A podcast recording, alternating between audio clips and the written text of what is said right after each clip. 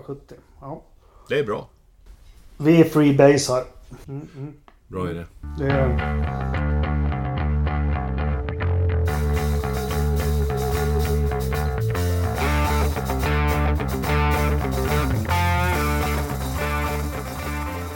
Ja.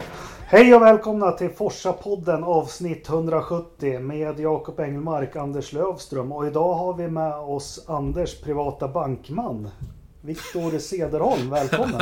tackar, tackar! Vem är du?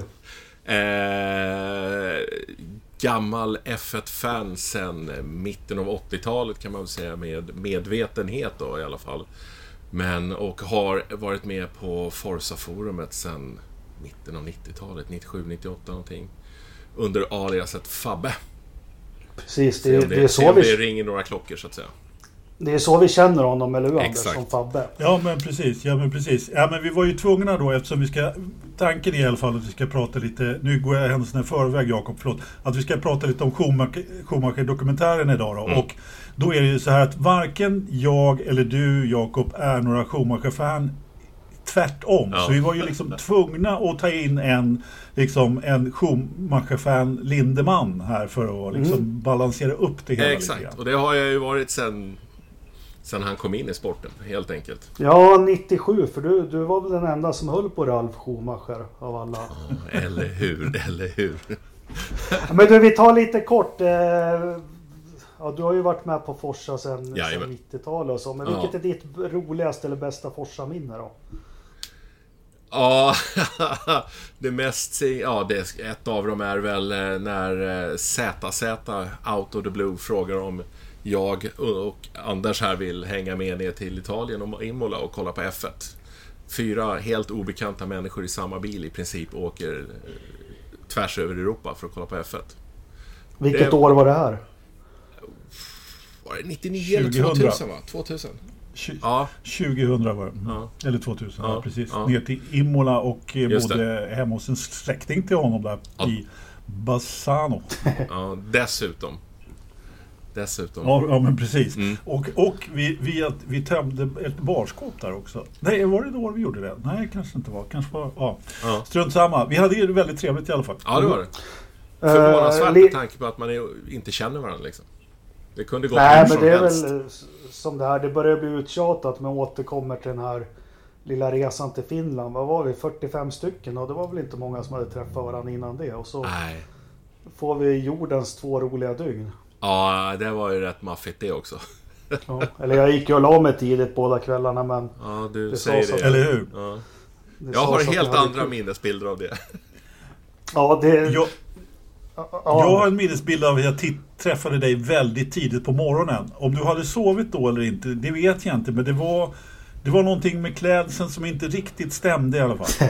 Ja, och några halvmeter med toalettpapper också. Kommer jag ihåg. Ja, just det. Jag fick ju tag i några Disney-strumpor. Så. Ja, det, det är en annan podd. Eh, lite kort Viktor. Eh, ja, men Schumacher var vi inne på. Men du började följa sporten i mitten på 80-talet. Ja. Liksom, kort, vilken är den bästa epoken enligt dig? Och när du blir lite nostalgisk och så. Eh, jag kan väl säga så här. Jag kan, ett av mina första minnen egentligen överhuvudtaget inom sporten. Det var ju faktiskt Ronnys eh, Monza-krasch där. Det är bland det första jag kommer ihåg. Men sen så mycket under, med Lövis. Framförallt när han körde Ferrari. Och sen McLaren också då. Men eh, ja, som Schumacher-fan så är största perioden är väl ändå eh, Schumacher i Benetton. Eh, dels det så att säga kontroversiella året 94 men, men framför allt 95. Det är väl egentligen en höjdpunkt. Jag vet inte om jag tycker liksom dominansen där med Ferrari eh, det är ju aldrig så jäkla kul egentligen. Men eh, Nej. Nej, men det är 95. bekvämt Vi, vinster. nej, 95 minns man. Men det är väl aldrig någon som har haft en så bra bil som han hade 95. Ja, jag kan väl säga Senna va? 88. Ja. Senna och Prost. Ja. Det var väl rätt Ja, ungefär. Ja, ja, men det, jag tror Schumachers Benetton var... Kan, kan Johnny Herbert vinna två gånger i en bil, Ja, men då, det- exakt. då vet man att då är den bra. Då är det Skämt bra åsido, men Mm. vi ska prata lite. Schumacher-dokumentären kom ut här i, i förra veckan var det. Eh, Efter senaste podden. Sen ska vi försöka prata lite om Indy från Eh, vad heter banan? Laguna, WeatherTech Laguna, Laguna Seca. Och vi har lite Indy Light och, och, ja, och Anders har säkert någon suspekt serie som har gått eh, någonstans. Sen vet jag inte, det finns lite övrigt att prata om. Vi får se hur, hur det är med tiden. Men vi börjar med dokumentären då och eh, jag lägger fram det så här att väldigt förväntansfullt, Det börjar komma mycket dokumentärer om alla möjliga idrottsmän och så. Och, eh, men min vad ska man säga? Det är inte dokumentärer för mig. Det blir mer några hyllningsmonument eller någonting. Jag blev lite besviken. Vad säger ni? Ja, jag kan faktiskt hålla med dig. Och jag tyckte den kändes... Första ordet som jag fick i huvudet var ju faktiskt att den var, kändes tvättad. Något som man också har skrivit då på, på Facebook-sidan. Jag tycker den kändes tvättad. Alltså att man har eh, tvättat bort vissa kontroverser och eh, upplevde den, trots att den var väldigt lång, så kändes den också stressad stundtals. Eh. Man gjorde viss, fokus, fokuserade på vissa saker mycket, men andra inte alls. Man hoppade över hela liksom, Ferrari-tiden efter 2000. Och mm. drog på någon minut bara liksom. Och, nej, som sagt, vissa kontroverser som man hoppade över. Vad känslan Anders, vad tror du man ville visa upp eller berätta med den här dokumentären? Vad man ville berätta? Ja, det vet till tusan höll jag på att säga. Nu är det så här, nummer ett. Jag hade alltså inte sett den här dokumentären till att börja med. Jag började titta på den idag för att, för att vi skulle prata om den. Du kör en Tärnström, du snackar om ja, En klassisk Tärnström. Pratar om saker som man inte har sett. Men jag, jag såg faktiskt eh, ganska långt in i den, jag har inte sett slutet än då, eh, för vi skulle börja podda här. Men jag måste säga att så här långt in i den, nu har inte jag kommit då till det här att man eh, hoppar över på slutet som du pratade mm. om där, Viktor. Men det, grejen är den att jag, jag tyckte nog den var lite bättre än jag hade trott ändå. Eller så är jag bara glad över att se det Irvine igen. Jag vet inte. Mm. Det, det var ändå man tog ändå upp det liksom Jerez 97, man tog upp eh, Adelaide-krocken med Hill och alltihopa. Båda sidor, och framförallt då Spa 98 då med mm. Coulthart och hela det eh, liksom grejen. Men Självklart, i och med att det är familjen som har producerat den så får man ju, det, alltså det måste man ju ha i bakhuvudet mm. när man ser den här. Sen lite bilder från hans husstuga i Trysil där, var det julen 97 då. Mm. Med lite familjebilder och grejerna. Det har inte jag sett förut i alla fall. Det kanske har funnits bilder och sådär men, men eh, jag har inte sett det. Jag tyckte det var lite kul då faktiskt. Men... jag, jag, blev glatt överraskad faktiskt. Mm. Men, men, sen, men sen är det ju så med Youtube och, och allt allting. Det är så lätt. Vi som har varit Formel 1-fans länge. Det är så lätt att ta del av allting. Så när det kommer dokumentärer. Vi har den om Ronnie Pettersson-filmen och allting. Det är liksom vi som verkligen rotar. Vi har ju sett och hört och läst allting. Det är det man förväntar sig. Men en vinkel som var lite ny. Det var, det var det här tvivlet han hade på sig själv där i stugan i Trysil 97 då, inför säsongen 98. Mm. Eh, det var en sak och sen så var det väl mitten av år 2000 när de tar första... Jag kommer ihåg den säsongen bra för han inledde den bra. Sen började det barka åt helskotta där med någon... Han körde ihop med Fisichella i Hockenheim 2000 och mm. bröt lite lopp. Men just det hur de började ifrågasätta allting i Ferrari. Det var ingenting jag trodde att till och med han var lite ifrågasatt. Vad säger ni om det? Nej, inte att han var ifrågasatt av stallet. Det, det var lite nytt för mig också. Och, eh, men jag vet ju att det här med hans självtvivel. Det, jag kan dra mig till minnes en artikel i Autosport. Eh, jag tror det var 99 eller 2000 där det var liksom att vinklingen på hela den artikeln var att eh, antingen kommer han vinna nu eller så kommer det gå käpprätt åt helvete liksom. För att han är så uppskruvad på max nu och pressen är så pass stor på honom nu. Och det var, det var oro och, och sånt här bland hans närmaste liksom. För hur det här ska gå om han så att säga inte levererar det alla förväntar sig och kräver av honom nu i Ferrari. Så att det hade jag liksom någonstans i bakhuvudet. Men inte tvivlet från stallet. Det, det var mm. faktiskt nytt. Det, och det, det hade jag inte det fick, förklarar vi lite bättre också det här sammanbrottet på presskonferensen Monza 2000. Det var väl inte Exakt. bara att han tangerade Senna utan det var nog mycket press som släppte. Nej, nej. Ja. Det, där, det, där var, det där var ingen tangering av Senna-gråt på presskonferensen. Det, han bröt ihop där. Jag tror också att det låg mycket mer bakom det. Liksom. Han hade väl brorsan med sig också. Så, Ja. Och så Micke då som, som liksom bara, hallå, kan vi ta en paus här? Liksom. Och, Men det var lite intressant just med det, den, press, den presskonferensen. För jag kommer ihåg när man såg den live så klipptes det bort. Och det, min reaktion var att... Första reaktionen var så här. Oh, det här känns nästan re- regisserat på något sätt. Att han skulle reagera så här. Och sen också Ralfs kyliga reaktion på brorsans sammanbrott. Utan att det är Micke Häkkinen som sitter och tröstar honom. Men nu i dokumentären, när man fick se det lite längre och det filmades ur andra vinklar, så ser man ju att Ralf liksom hade vissa mänskliga tendenser efter ett tag också. Jo, det, har- det har ju kommit den här kameran som är Ja, till höger från tvn sett om man ser. Men jag tror varken Mika eller Ralf är någon vän av karar som gråter. Nej. Nej. Men Nej, vad, vad var det ni tycker att man skulle missat? Eller, alltså det jag kände, man tog ju upp lite ämnen fort men man, man bottnade inte i mycket så här man funderar Nej. över. Nej, men jag tycker att någonstans berättartempot hoppade. Det, det var väldigt grunt stundtals och som sagt, man pratar om man pratar om debuten i Jordan-bilen och succén som det medförde sig och sen hoppar man raskt vidare typ till 94 i princip däremellan. Man hoppar över allt annat och så gör man, så fastnar man vid vissa saker väldigt, väldigt länge och så kan man hoppa över flera år nästan. Så att det start, stopp, start, stopp liksom. Så det har varit lite ryckigt berättat.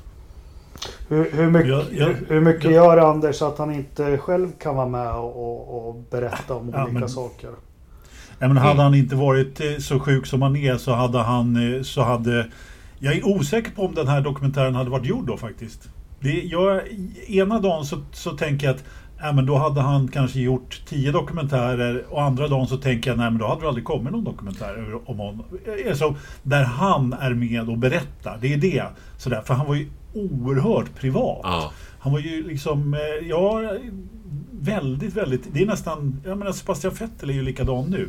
Just det här att man visar ingenting utav familjen på det sättet. Även om Corinna var väldigt känd och var med på alla banor och sådär. Så var det ändå när familjen var, nej han var, eh, visade ingenting där. Men eh, jag vet inte, jag tror också att det som du säger Fabbe, att, att det hoppar och så vidare. Jag känner inte det på samma sätt. Nej. Visst, de hoppar över flera år. Men det beror också på att du kan honom och du kan hans karriär så Exakt. oerhört djupt. Ja.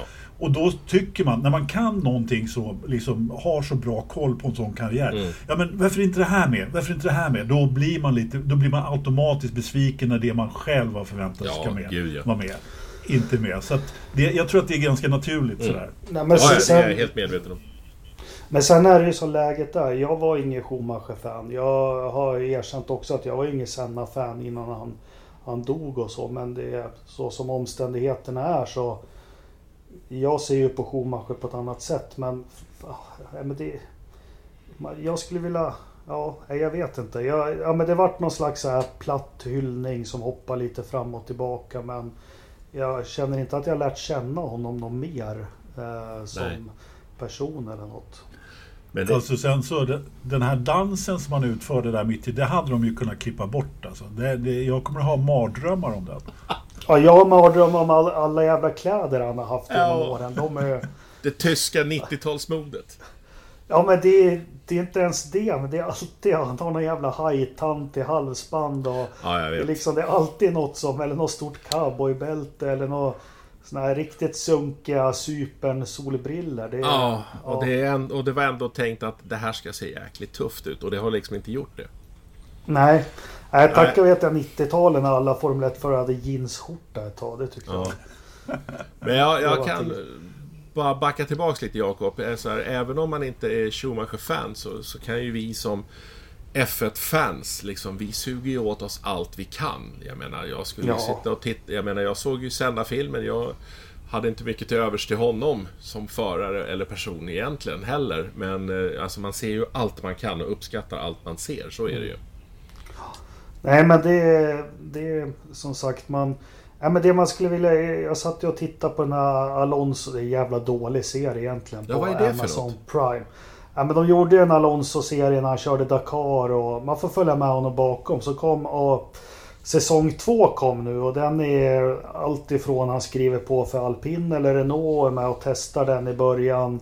Den tar upp cykelolyckan i början av säsongen så får man följa med på säsongens första lopp.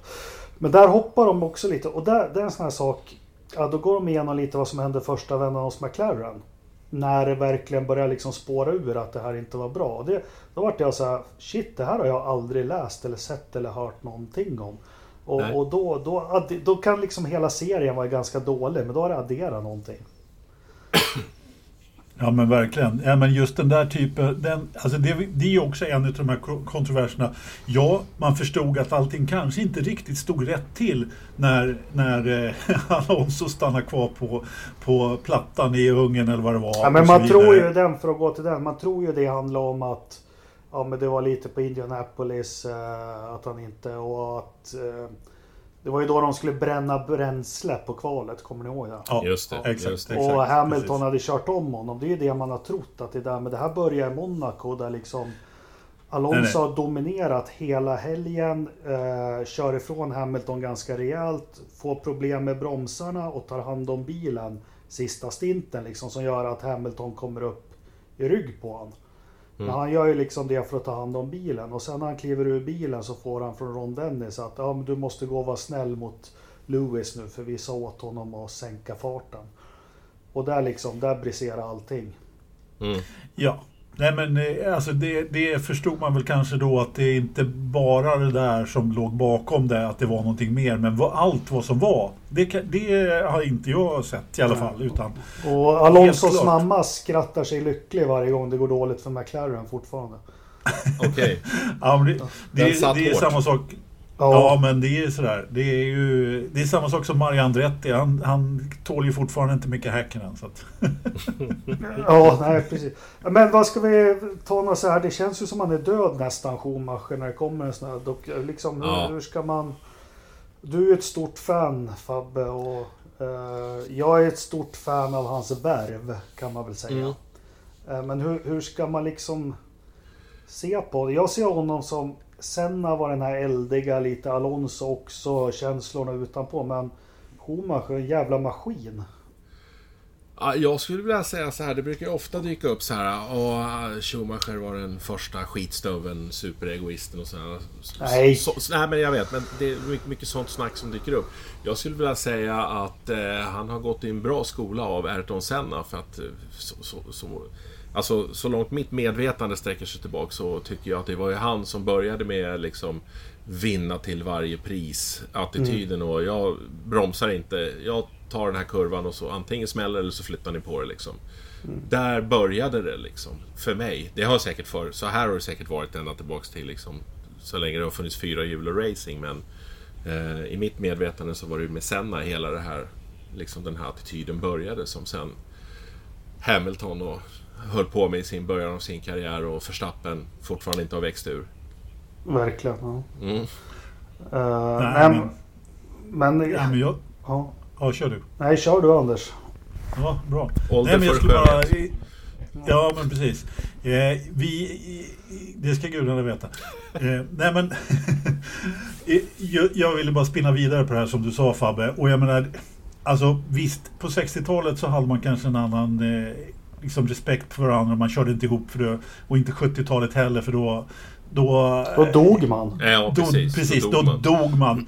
Men i, på i varje tidsera så liksom flyttades den här gränsen lite mer framåt. Och En som tog gränsen väldigt långt, det var Senna. Mm. Och den som tog den väldigt, väldigt långt eh, sen på 90-talet, det var ju Schumacher. Mm. Han var ju trots allt en sån som Ja, men han är en sån som förändrade sporten. Eh, vare sig man gillar honom eller inte så, Mm. så, så var han en sån stor idrottsman så att han gjorde liksom eh, nya saker Mm. hela tiden. Ja, men som Niki Lauda på sitt sätt. Mm. Liksom. Ja, och det gör ju att det blir svårt när man är liksom, när man ser, när han kom in i sporten där med Jordan och sen första åren i, den- i den gula Benettonen. Liksom, så när man ser, åh här har vi någon som äntligen kommer kunna utmana Senna. För, faktum är att när McLaren och Senna var som mest dominanta så då tappade jag, då tappade jag lite liksom, passion för sporten. Liksom. Eh, men jag kan säga- man börjar tröttna liksom. Så att, eh, då var det ju inte på det här sättet. Utan det, det började ju senare när det vart blåa Benettons. Men jag, jag håller med dig helt. Pension. Jag vet att jag hade en svacka 91. Mhm. Nu vart det det spännande till slut i år. Så hade jag en svacka 92 också med Mansell. Alltså, Mm. Jag kollade alla lopp och så. Men jag såg fasen inte Schumacher som att jag trodde han var någon som skulle gå upp mot de här 92. För han hade händerna fulla mot Martin Brundle i, i Benetton den säsongen. Mm. Eh, Så det, det var ju först, alltså man får inte glömma att han tog sin första pole position Monaco 94. Nej, precis. Eh, Så det, ja. Nej men sen också min favorit Damon Hill och så som man kan skratta åt. Men det, man får ju värdera honom lite annorlunda mot ja, 94-95 där. Det var ju ingen som visste att den här snubben ska ta sju VM-titlar och vinna 91 lopp. Det tror jag Nej. inte någon av oss trodde då. Nej, och ska man vara helt ärlig utan att som sagt, skratta åt Damon Hill. Jag menar, det ansvaret som han fick slängt i knät efter Imola 94 och som han tog det. Eh, det är ju inget annat än imponerande faktiskt. Att ta det hela vägen till Adelaide och sen faktiskt vara med och utmana 95 också. Även om det inte var liksom i närheten på samma sätt. Nej, men exakt. Det är ändå imponerande. Men Anders, hur, hur ser du på honom som... Ja, vi pratar ju... Alltså han... Senna var väl också, alla tog det ett steg längre på banan men sen utanför också. Man fick se lite här i, i dokumentären men han var väl först med, han hade ju två jävla trailers med gym med sig till varje test och träning och eh, det kändes som att han var den första Formel 1-föraren som verkligen var en idrottsman, kan man säga Mm. så? Jo, men det var väl lite så. Det var det jag menade lite grann, att han tog saker och ting lite längre. Jag menar, det finns ju alltid, ja, men det har ju varit en så kallad, inom citat, playboy-sport. Mm. Även om det var många som var duktiga idrottsmän även eh, på 70-talet och många som tränade mycket. Så var det ju ändå så att eh, ska du förändra någonting och bli bättre hela tiden. Jag menar, han ställde ju väldigt stora krav på sin omgivning precis som många andra gjorde. Och jag menar, eh, tog liksom Alltså när han kom till Ferrari 96, jag menar det var ju ingenting som fungerade. Ingenting. Och jag menar, det finns ju en anledning till, till att han eh, kom över till Ferrari, inte bara kanske för eh, som man nämner i filmen, utmaningen och ditten och datten och hej och Ville Weber snackar om att han kan slänga passet om han blir världsmästare i, i Ferrari. Utan det var ju trots allt lite pengar inblandade också från ett känt, känt tobaksbolag. Men Yes. Trots allt så gjorde han ju, han blev ju trots allt världsmästare för Ferrari och eh, det jag tar med mig, eller det jag liksom ser, om jag ska se Schumacher som inte gillar honom då, eh, som, som förare, är ju vilken lag spelare han Mm. är. Liksom att han, han, tog, han tog hela det där italienska laget och det har ingen annan klarat av att göra. Nej. Jag menar, min favorit eh, körde i stallet innan, tog över i, i stort sett bilen som Schumacher hade kört i Benetton, kom egentligen ingen vart med det. Så att, Det väl finns det många orsaker till det. Men, På, på, på det sättet är det ju bara han och Niki Lauda. För att, att Kimi Ja. vinner, det är det är ju ett arv av Schumacher han. Ja, det gick av bara 2007 där. Ja, och liksom Alonso klarade faktiskt inte heller ihop det. Jag tror inte det funkar att vara av Prost också. Om man får kolla, kalla honom Mansell. Alonso för lat, ja, Mansell latino. Så det, det funkar inte. Det behövs. Ja, för, för mig är ju Schumachers stora talang, det är ju inte hans driving skills på banan riktigt. Jag menar, eh, utan det är ju hans förmåga att liksom samla talang kring sig och ta ut det mesta ur den. Och, Alltså det är hans ledaregenskaper bredvid själva körandet. Det som sen sker på banan, det är ju frukten av det här enorma arbetet bakom. Och det var ju det som var hans stora talang. Och det är, ta en sån här som Kimi, han är ju mer en 70-talsförare i hela sin persona och det. Och, det och, och så här, det funkar inte det på det samma sätt. Och det är väl lite det som jag ser Hamilton har lite de egenskaperna också skulle jag vilja säga. Att samla rätt folk kring sig och ta ut det mesta. Även om han är lite mer diva. Ja, det är också skillnad att och, och behöva bygga en organisation och komma till en organisation som, Exakt. som funkar. Det, det är ju väldigt olika typer så att säga. Jag menar, hade, hade Schumacher gått till Ron Dennis, Mm. jag menar, då hade han ju inte varit samma förare idag. Det är liksom, jag är tveksam om det, hur många... Jag tror de skulle älskat varandra. Tror du Ja det? men jag tror fa- ja kortklippta liksom. Ja men det som var talande för mig i, som också så här härligt. Jag, jag drar ju ofta referenser till hockeyn och så. Jag vet ju ibland spelare man har haft eller pratat med som får spela ihop med de som är bäst i världen. Alltså Ja. verkligen bäst. Ja men där är, ja, men de är där tre timmar innan. De är sist ut från gymmet. Och så var det här klippet på Schumacher. Han, Ja. liksom, han nöter där när det är kolsvart Mm. Ute på banan Ja, ja. när han där och nöter och då, då blir det lätt att ställa krav på omgivningen också. När den som liksom är bäst jobbar hårdast och mest. Precis, och det är som det här med, som man hör om Zlatan. Ja, men han är sån talang. Så här, ja, Nej. Han, han stod... För, han kommer först, går sist och är längst på plan. Alltså, Ja. du, det, du kan inte hoppa över hårt arbete. Inte någonstans liksom. Alltså vi inte. har inte så många regler i den här podden Fabbe. Men vi pratar inte Om AIK. fotboll. Okej? Nej men vi pratar om idrottsmän och det är sant. Men må- många tror... Och det här med talang också. Jag vet, jag har ju hört en eh, intervju med Sebastian Vettel. Mm.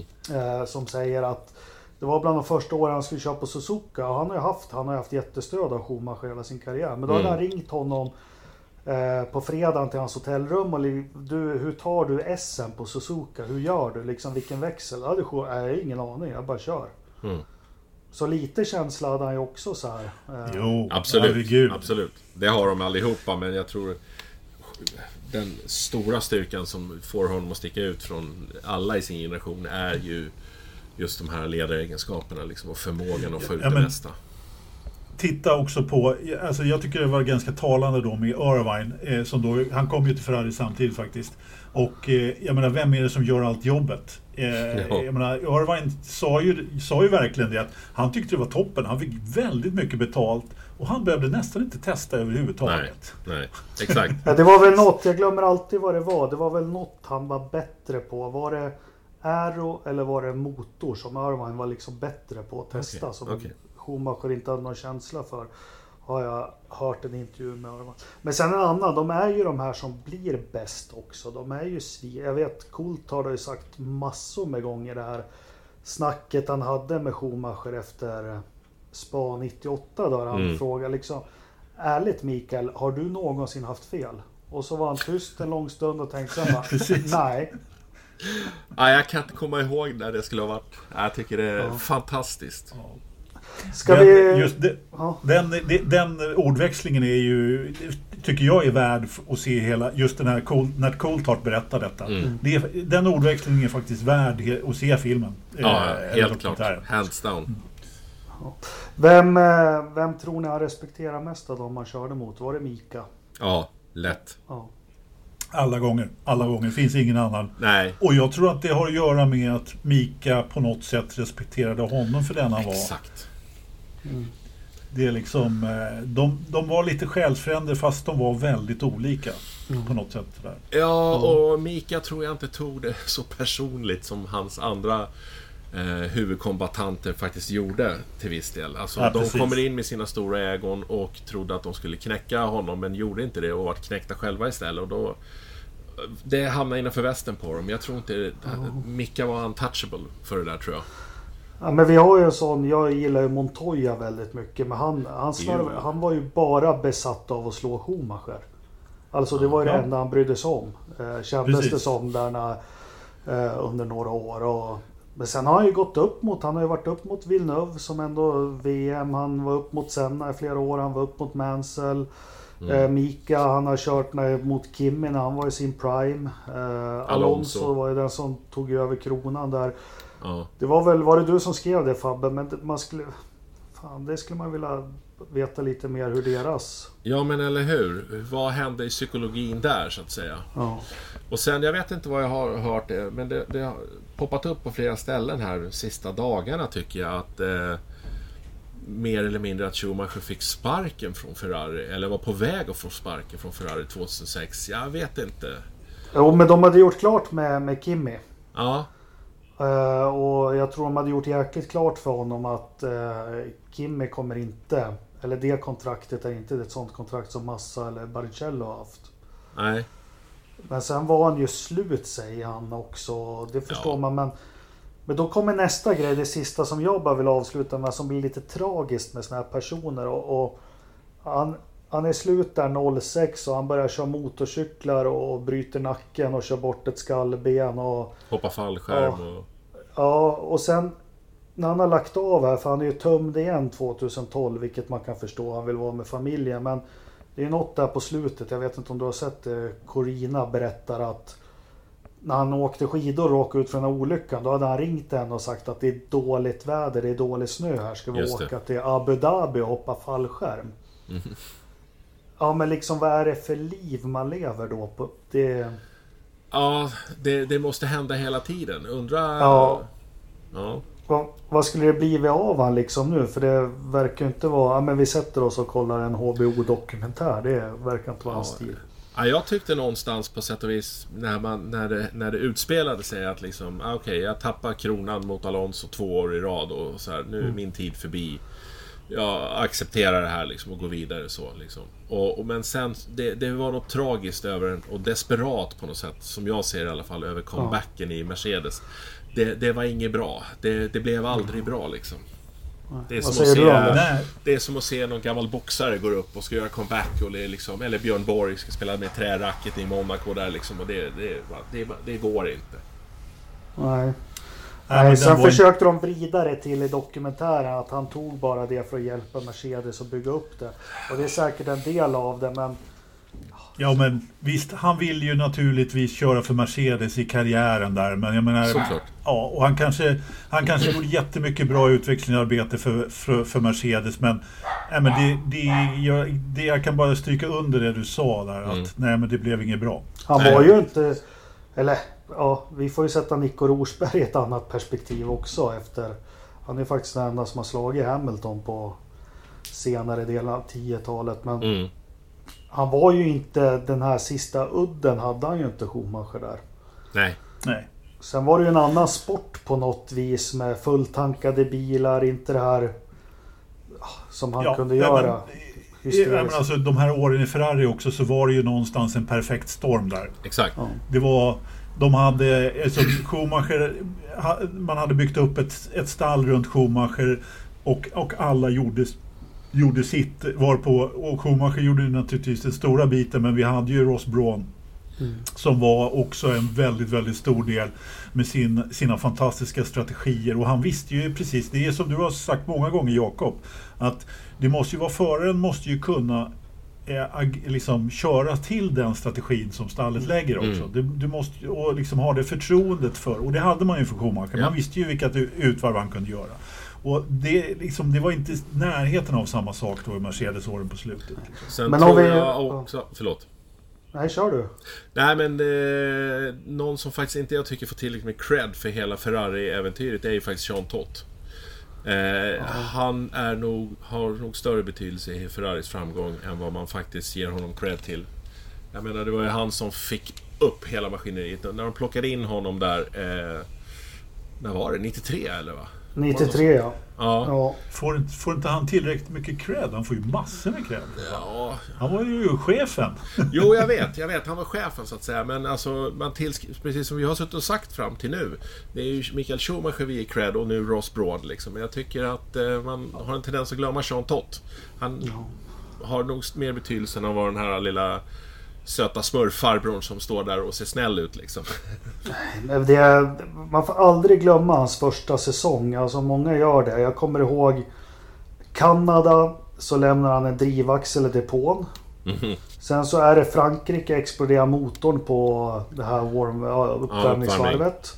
Och så har du Storbritannien som jag är och ser på plats när växellådan går efter två varv. Då var det ju kris ifrån. Alltså, du hörde aldrig Schumacher kritisera eller på något vis. Och jag tror där som du säger Jean Tott. Han måste ju haft någon pansarsköld och liksom skyddat sitt gäng mot ja, allt som Inte händer. kritisera. Han gick och hämtade drivaxeln. Ja. Ja men det har jag inte sett än. Men det var väl Nej, för att... ja. Jag brukar återkomma till det. Han men det sågades inte i media. Nej. Nej, det gjorde det inte. Nej, jag kommer ihåg när det var efter Silverstone, intervjuerna gjorde liksom. När de försöker pressa honom till det här som Ferrari är nu, det här blame game hela tiden, Ja, syndabock. Jag kommer ihåg han står där utanför någon på trappen till någon sån här trailer och så Ja men om någon ramlar ner för trappen så kan man säga otur eller att det är någons fel att trappen är där. Men det är liksom helt oviktigt. Jag kommer ihåg och då var han ung fortfarande. Mm. Eh, så det, men jag tänkte om vi drar lite ur hatten då. Såna här, eh, nu ska vi inte bara tråkigheter men eh, makalösa prestationer han har gjort. Jag kan, jag kan börja, vi pratade om det, han hade ju Ross Braun. eh, eh, Som var tidig med strategier. Men jag säger Ungern 98 när de helt plötsligt tror jag byter till en fyrstoppare. Och han liksom kör kvalvarv. Ja, i 45 varv. Alltså tider som är Ja. samma tider som på kvalet. Det, det var ett jävla ruggigt insats. Ja, jag kommer ihåg Barcelona. Jag vet inte om det var 94 eller 95. När han eh, kör halva loppet med femman i. Bara. 94. Ja, och, och vinner. Det, Nej, han kom tvåa. Han var det tvåa till och med. Det var Damon det- som fick. Det ja. tycker jag var... Det, det är rätt brutalt. Och, och faktiskt komma runt så pass bra liksom. Nu kommer Anders bara, det var när han bröt i Kanada 95. Eller fick fel Ja, på, ja. fick byta ratt. Jaha. Ja men, men typ, jag har faktiskt mest sådana Schumacher-vinnare. Eh, Just det där loppet, eh, Barcelona 94, det kommer jag faktiskt ihåg eftersom det var i oktober av någon anledning. Nej, det- nej. Nej, nej. Var det inte det? Nej, det var första lopp efter Monza och det var väl det som Damon Hill fick vinna och de fick ihop Williams-stallet. Ja, och- skitsamma. I vilket fall som helst så kommer jag ihåg exakt att jag såg det på en bar på Kreta. Eh, Där vet jag att jag var. Det kan ni säga nej hur många gånger ni vill. Skitsamma.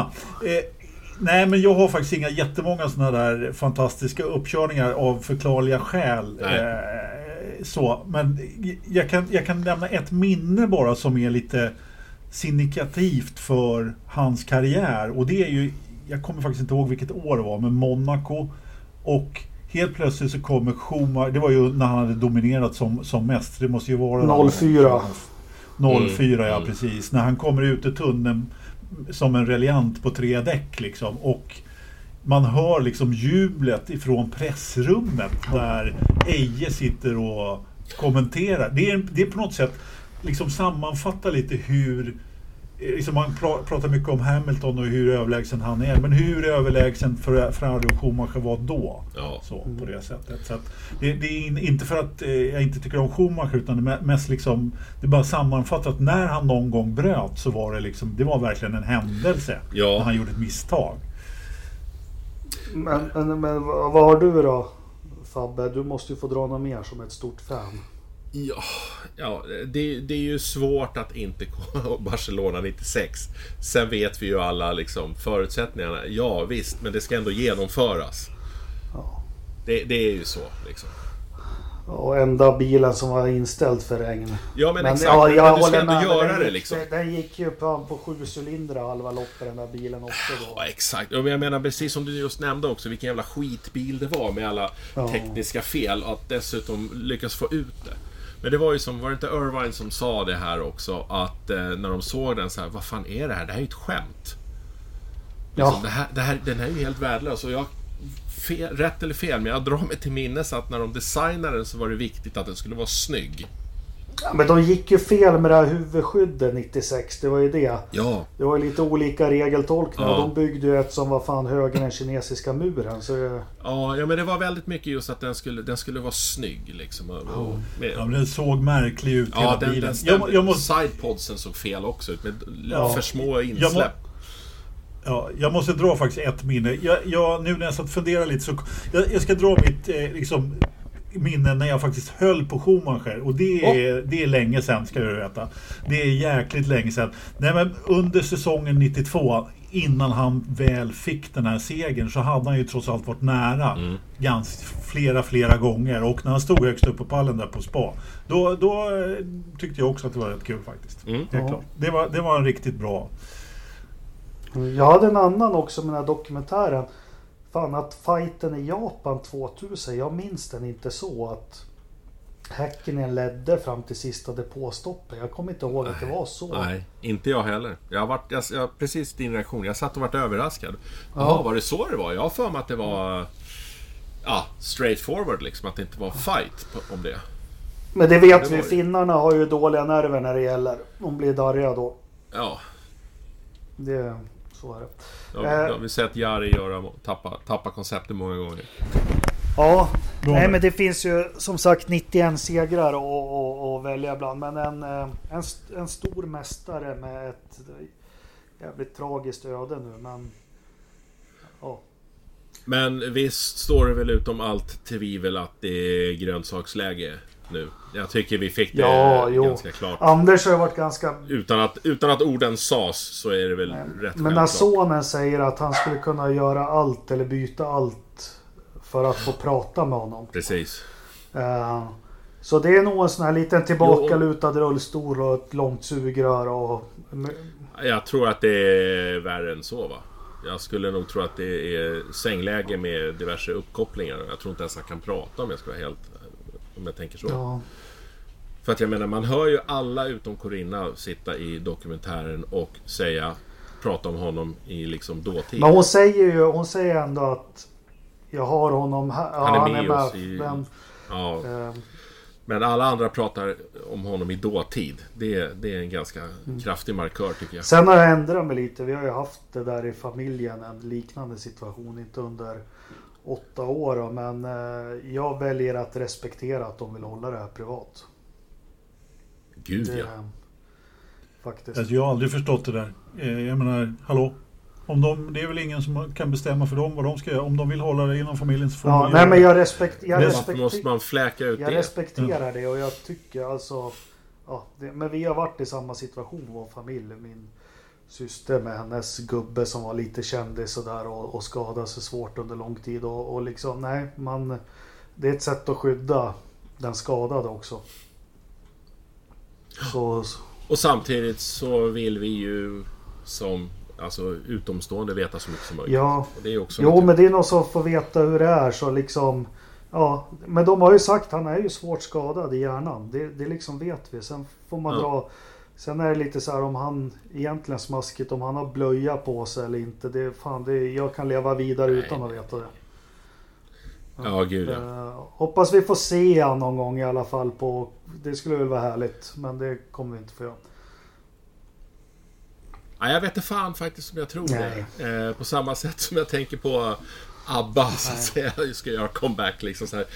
Eh, vi, vi, låter det vara. Liksom. All magi försvinner ja. på något sätt om vi ska se honom ligga borttynad i en säng ja. liksom, någonstans. Liksom, helt, det är, nej, jag, personligen vill nog... Jag vill slippa ja. det tror jag. Vi låter han... Usch vad hemskt det låter. Vi låter han tyna bort i fred. Eller... Och få vara runt nära och kära. Eh, så så, ja, avslutar det där. Kul ändå att det börjar bli mer och mer spelfilmer, dokumentärer och så. Netflix och alla de här. Shit. Jag tror Liberty har mycket med det här att göra. De gör det bra alltså, Liberty. Det tror jag. Det tror jag. Uh, ja, sen är det också så att det är ganska stor konkurrens på den där filmmarknaden. Så gör, gör, det, det tillförs ganska mycket pengar och görs väldigt mycket film, tv-serier de här företagen. Så det, det, då plockar man upp den här typen av grejer. Jag misstänker att familjen har fått lagom eh, med eh, in, intresseanmälningar. Ja, absolut. Men jag läste apropå det här ryktet om att eh, Liberty vill sälja till Saudi att nu får vi inte höra så mycket. De har haft det tufft med corona. Men det här Drive to Survive och Netflix har fått Formel 1 att växa något fruktansvärt i USA faktiskt. Ja, mm. ja absolut. Uh, det är det. och även bland folk som inte är F1-intresserade. Jag vet, jag stod och pratade med någon granne här liksom. Eh, över staketet och... Eh, jag vet inte hur vi kom in på det. Jag tror det var min fru som stod och pratade med grannfrun och, och de kom in på det. Och de sa, ja har ni sett det här? Ja det är jättespännande. Jag tittar inte på sporten. Men jag tittar ja. på det här. Det är jättekul. Så Liksom, det, det, det når längre än de närmast sörjande. Och jag kommer ihåg vårt, vårt första poddavsnitt och du som också har varit från mitten av 80-talet Fabbe och Anders också. Det mm. det gör det är att de här nya, jag ser som min son, han blir fångad av, som är så slitet med av dramaturgin. Själva Mm. liksom runt det här absolut. och, och det är så jäkla viktigt att det finns en historia eller flera stycken att berätta. Så det, ja, ja men det är häftigt. Och det där älskar de ju i USA. Liksom att dra upp gammalt, legender och sådana här saker. Och de är ju bra på att berätta stories i, liksom i USA. Ja, ja, ja. De kan ju Så- få någonting som har körts två, två år i rad. Det är ju liksom... Ja, ja. eh, det, det, det kan de ju prata om hur länge som helst. Det var ju Ja, en riktig klassiker. Ja, vi kan ju snacka... Men ja, ä- ä- kör. ä- ä- en sak som har stört mig och börjar störa mig mer och mer. Det är den här jäkla F1-sången. Den här melodin som de har satt ihop. Den här som ska vara pampig och häftig. Den provocerar mig mer och mer varje Ja. gång jag hör den. Är jag ensam? Ja, nej, det är du inte. Den är precis samma. Vi sa det när den kom också att den här kommer de köra slut på. Ja. Men eh, den har fått ett Ja, ja. uppsving här. Jag kör den som in i bängen i bilen och, och grejer. Det är, liksom, det är för att jag har valt att inte lyssna på den på ett halvår. Så nu, nu betyder den något för mig. Okej. Men jag var, precis som du sa, jag var supertrött på den. Ja, ja. ja jag har liksom... Man har, ju- jag har ju hört den sedan den kom, men jag har liksom inte tänkt på det någonting. Men när jag väl började tänka på det, så här, fan det är något som stör Ja, men de pangar ju på den hela tiden. provocerar Hela tiden pangar de ja, på den. Visst, så det, visst. ja, de kanske får komma med något nytt där. Uh, vad var det jag tänkte? Anders, vad säger du då? Jag har Nej. ingen åsikt i frågan. Färg och form och musik och sånt, det skiter Anders i. Det är, han Fullkomligt. Han gillar bara räkna pengar. Ja, då så. Vä- Vända på mynt och stryka sedlar och... och Hela häller han tiden. upp lite portvin på kvällen så går han in och kollar saldot på... Alltså det är, det är dåligt med... Alltså normalt sett så brukar vi ha en Dyredand och en... Eh, vad, heter vad heter han, den andra tjommen som brukar vara med? Christian. Eh, Ridderstolpe. De sit, det där kan man snacka om att sitta och smutta på portvin. De har alltid ett vinglas i näven. Här sitter man med sitt bubbelvatten. vilken bank är det du jobbar på Fabbe? Ingen. Nej. Det var fyra år sedan. Ja, vilken var det då? Eh, Ja, men Swedbank. där hade ju Anders säkert någon jävla depå. Som han loggar in på på kvällen och så häller han upp lite sherry och så lutar han sig tillbaka och kollar saldot och Jo, sippar precis. lite. Sen loggar han ur så går han in på Nordnet och gör samma sak där. Sen har han en redig jävla fylla innan han går och lägger sig. Ja, det, det, det är också min bild av Anders, måste jag säga. Det, Ja, det stämmer väl. Hörru, Jakob, Eller hur? jag tror att du behöver komma vidare. Ja, vi behöver det. Men vi stänger. En sista fråga. Vem, vem inom motorsport skulle vi vilja se en, en dokumentär om? Lite snabbt. Dra från höften nu. Du- Alonso. Ja, men den finns ju. Ja, men uh, den finns ju. Alltså, och, Ja, och, in, inte på mina kanaler. Du får komma hit och titta. ja, ja, men Ja. alltså, det har ju gjorts film om Ronnie Pettersson. Jag skulle ju gärna se en bra film om Ronnie Pettersson. Samma här. Faktiskt. Mm. Nu ska, jag svära lite, i nu ska jag svära lite i kyrkan. Jag är rätt less på Ronnie Pettersson. Får man vara det som Ja, svensk? det kan man väl vara. Men det, Men Ja, eh, jag, jag, jag börjar tycka det. det är, vi, jag har en känsla att vi ser på honom med lite för eh, eh, stjärnströdda glasögon. men jag, ja, det är mycket möjligt. jag hade ju min period där runt när de öppnade museet. Jag har ju, jag har ju varit lite smått besatt av honom. Och innan det liksom Mm. blev filmer och allting. Och jag vill säga lite förbannad att allting är tio år för sent nu med honom. Men jag var ju hem till Kenneth Olausson och satt och snackade. Det trevligaste samtal jag haft någonsin. Med, Ja. Och liksom fått tag och samlat på mig. Om någon, om någon vill köpa det. Jag har allt liksom internationell press och bilder och allting på. Han ligger och skrotar hemma. Men eh, jag tycker att... Eh, ja, eh, ja, jag vet inte. Gunnar Ja. Nilsson då? Får, jag, får jag dra ett annat Ja. namn då? Om jag, om jag får tänka efter lite. Jag har suttit och tänkt lite när Jakob pratade. Jag zonade ut. Eh, jag skulle nog gärna vilja se någonting om Ron Dennis. Mhm. Ja, varför Fakt- inte? Varför inte? Ja, men eller hur? Det är... Han har provocerat mig i många år. Men har du inte sett Jag den skulle vilja här? veta mer om mannen Det bakom. finns ju, han har ju något tre och en halv timmes på Youtube, Ron Speak. Eh, efter att ha lämnat McLaren här. Eh, Ja, alltså, men Ron han var ju sån väldigt speciell histor- eh, person också som har eh, Ja. präglat det. Ja, jag, jag håller med dig. Ja, jag, skulle, ja. jag skulle se den i alla fall, helt Ja. klart. Jag vet inte, man vet ju inte så mycket om honom som Nej. person egentligen. Han är bara en figur. Ja. Eh, på något sätt. Ja, det... Det- Ja, nej. kategorisera honom otroligt anal skulle jag väl säga. Analneurotisk. Mm, absolut. Eh, byråkrat. Ja, men de har väl det skönt där på MTC nu för han... Det var ju något så historier också. Det är ju bara grått och tråkigt där, precis som han ville ha det. Och, men sen var det ju... Hade han sett det var någon spricka i någon av de två miljarder klinkerplattorna där. Det är liksom, sånt gick han igång på och fick utbrott. Och det är liksom jag satt i den här podden också, Adrian Newey, det var innan de byggde nya fabriken. Han, han fick ju ärva designkontoret som John Barnard någon gång hade, designat. Ja, ja, ja. Det var bara mahogny. Oh, det var länge sedan. Eh, Ja. Men sen så gjorde han medan de åkte iväg på ett GP så beställde han ommålning i någon sån här ljusblå färg och, och gjorde det på sitt sätt. Sen när de kom tillbaka från racet och skulle Ron komma in på hans kontor och så såg han vad fan det är inte grått eller mahogny här. Och då står det i Adrian Neweys bok att han såg att han blev lila i hela ansiktet och på hjässan. Och bara vände sig om och gick ut. Så, så, sån var Ron Dennis.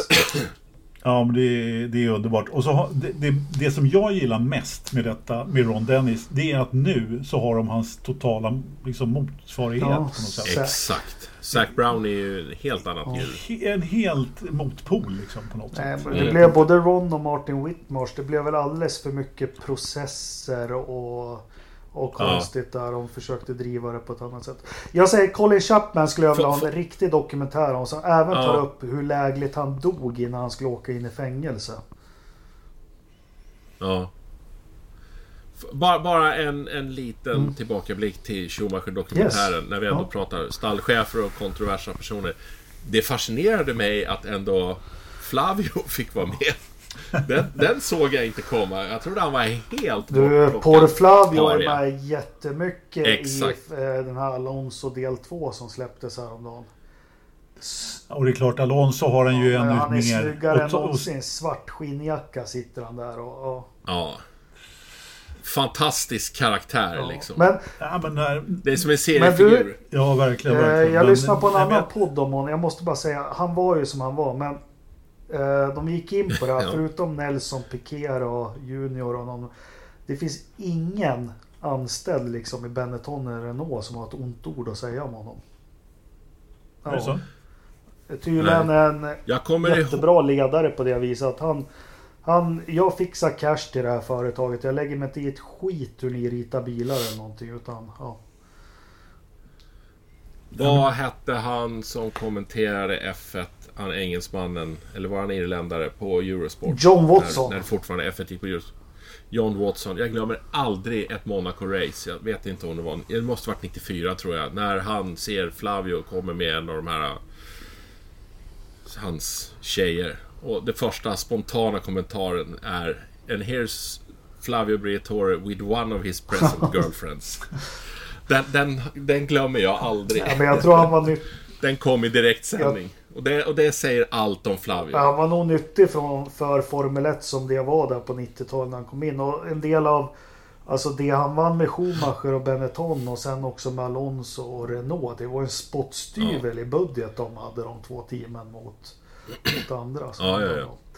ja. Men ska vi stänga... Nej, jag kunde bara inte Nej men den. Men, Paul. Flavio han är alltid värd att nämnas, eller hur Anders?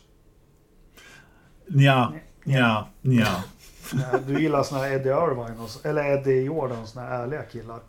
Ja, det, är ju- alltså, jag tänkte på det, att eh, Eddie Jordan var, alltså, så länge jag har sett, i, nu är jag tillbaka på Schumacher dokumentär, han var inte med Eddie Jordan om, nå, från nutid. Vilket eh, inte är så Nej. konstigt egentligen, men eh, det, det finns ju lite mer att berätta. Du sa att det, det finns ju lite mer att berätta där om hur han kom till Jordan. Eh, Eh, Lillövis var ju först på tur, men han hade ju inga pengar. Nej, och sen Nej. så, nej men och framförallt sen hur han kom i, liksom till Benetton då. Men mm, ja, vi, Mm. vi, vi, vi, Det är ett vi annat, vi tar det alltså, off-season så kan vi snacka mer om det. Det finns... Tänkte precis säga det. Vi har många avsnitt att fylla här off-season. Nu har vi ju faktiskt ett lopp som har Ja, ska vi snacka lite det Ja, det. fantastiska mästerskapet i Indycar? Nej men det vart ju lite fantastiskt här nu med, det är en mästerskapskamp mellan Pat Ward främst ihop med Alex Palou. Eh, sen har vi Dixon, Mackan och Newgarden har varit och, och eh, snoka lite på det där. Men nu, nu står det väl mellan två stycken efter det här loppet, så kan vi väl lugnt säga. ja, på pappret i alla fall. Ja, Nej, men alltså, om Palou kommer i mål i Long Beach så kommer han att ta det. Så enkelt är det. Mm. Det, det, det är inte mycket. Jag, jag, nu kommer jag inte ens ihåg hur mycket som skiljer dem åt, men det är, det är, fort, det är ganska mycket. Eh, 517, Ett så här 38 poäng eller sånt jo, va? 517 mot 482. Så att ja, Palou har ju verkligen eh, guldläge. Så, att, eh, så, så är det ju. Och han gör det ju bra. Han gör det ju riktigt, riktigt bra i... Eh, Ja. Vad har vi på Och- Palou? Vad har han, vad liksom, jag satt och tänkte på det igår. Vad har han? Vad han hållit hus? in, ja. Jag vet ingenting om honom innan han kom in. Japan eller har han kört där eller? Ja, ja, de sa det Ja. igår. Jag har inte heller någon bra koll på honom överhuvudtaget. Och nu är han, eh, så sopar han ju nästan banan med konkurrenterna förutom Pato Ward. Inte sopa banan men han är oerhört Mm. stabil. Eh, Alltså, och har ändå då, liksom som förra loppet då när han... eh, Var det, var det förra i Portland som han misslyckades? Nej det var det inte. Det var längre, det var Indy-GP där när han fick stopp. Eh, så han tappade en massa poäng i, i mästerskapet och grejer. Då, då. Men, nej, Mm. jag, jag är faktiskt grymt imponerad och det som är lite bittert skulle jag vilja säga om man får nämna det. Det är att han sitter i den bilen som Felix satt i förra Ja. året. Ja, jag satt och tänkte på det igår under loppet också. Ja, ska vi innan vi går in på loppet, ja, men kan vi ta lite svensk... Alltså det gör ont i mig. Återigen, jag är ju som Felix supporter men vad... Vi, Vad, ha- vad har hänt? men det kan inte bara vara så- alltså kvala 15 och, och snurrar helt oprovocerat två gånger och... eh, Är det stress? ja. Ja, det kan det nog definitivt vara en viss typ av stress i alla fall.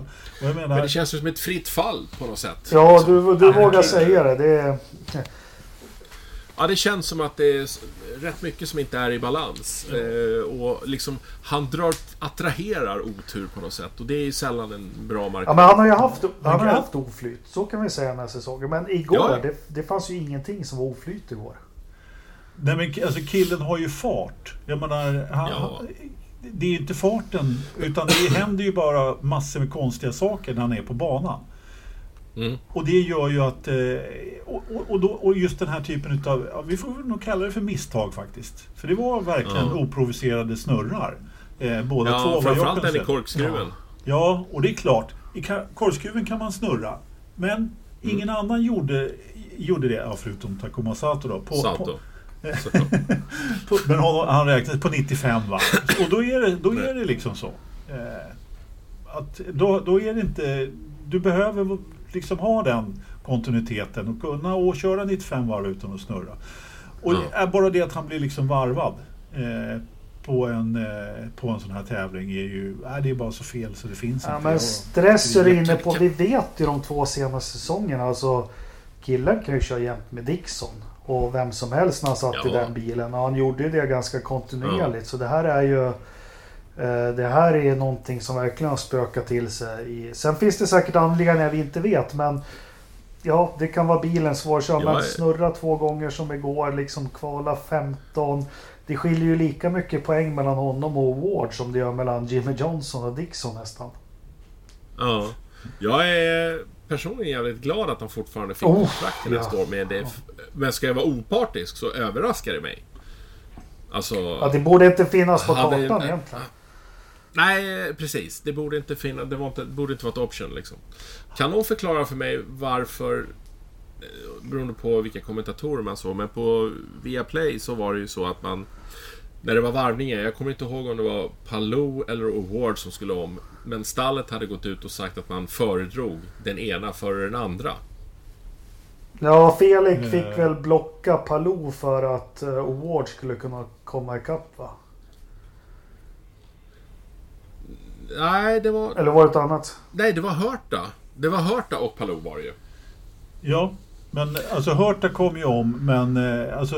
Han är ju inte ett hot i mästerskapet för Award. Nej, precis. Ah, okej, det var så det var. Ja, för jag undrar här nu så här, jaha, är det någon så här Nej. allianser mellan olika team som inte jag känner till? Jag, jag fick Nej, men sen det, Men det det, som var igår. Jag, jag säger det igen. Jag är inget, jag är inget emot honom. Men fan vad trött han är, Janne alltså. Han har ju betalt för det. Han, Ja. han bryr sig ju inte om att försöka ha rätt eller se rätt. Det är helt, helt Ja. magiskt hur mycket han såg fel igår. Så till slut då stängde av ljudet för det är liksom, man fick bara fel information. Jag- Jag kan ta veckans tips här då. Om man inte gillar kommentatorn i Indycar så kan man, så kan man köra Indycar-radion i appen. Eh, där kan man också höra alla, alla förarradion. Och, Men låt Robin grejer. köra det där. Han har lite engagemang och han bryr sig lite och försöker men det Absolut. funkar inte att bara hoppa in som kommentator och vara mätt och gå på rutin och så bara för att flasha iväg förbi en blå bil så är det Dixon eller Rosenqvist. Alltså det var ju flera gånger han såg fel och ja. Och man Ja. är ju beroende av kommentatorerna särskilt i Indycar som är så jäkla rörigt. När de byter uh, library Ja. också. Jo men precis så är det ju. De byter färg på bilarna och dessutom så är det ju så att eh, kommentatorerna har ju bara den, eh, liksom, de bilderna som vi har och det gäller ju naturligtvis att vara påläst och liksom kunna Mm. förmedla det på, på bra sätt och liksom med, med live timing och hela. Och det är inte alltid bara sådär väldigt lätt att förstå vad som sker i ett Indycar-lopp. Förra veckan på Portland till exempel var ju helt hopplöst. Det här var ju trots allt ett vanligt inom citat, citationstecken lopp då med, med Ja. en gul flagga och sen så ingen, inga fler gulflaggor och lite, lite, lite olika depåstrategier då i och med att depåfönstret var ganska långt då. Så att några gick Mm. i depå tidigt för att komma ur, eh, komma ur eh, sekvensen och några körde långt då som, Ja. som låg lite längre bak. Och det, det gick ju lite olika bra då kan man också säga. Men, men annars så Mm. var det ju ett väldigt eh, he- helt vanligt lopp. Men jag tänker Eh, Nent Group har ju Björn Wirdheim på, på sin lönelista. Han har ju kört Champ Car ganska nyligen. Låt honom ta Mm. det här också. Det är väl, han kan väl sitta hemma med Micke England och köra. Han var Ja. väl expert här för ett tag sedan va? Var På? Indycar? Ja. Eh, jag hörde honom prata Indycar. Det var ganska uppfriskande Ja, faktiskt. för det är så... Eh, Det är så jag är motorsport men jag förstår mig inte på Indycar helt. Jag, jag behöver liksom hjälp att förstå för det är helt andra parametrar än, än Formel 1. För man sitter ju själv med och tänker undercut Ja. och overcut och hej och hå. Men det är helt andra saker som gäller. Och samtidigt så kan man, precis som du säger, och så kan man sitta där och tycka att nu har jag hyfsad koll på det. Det är inte så att man är racing rookie.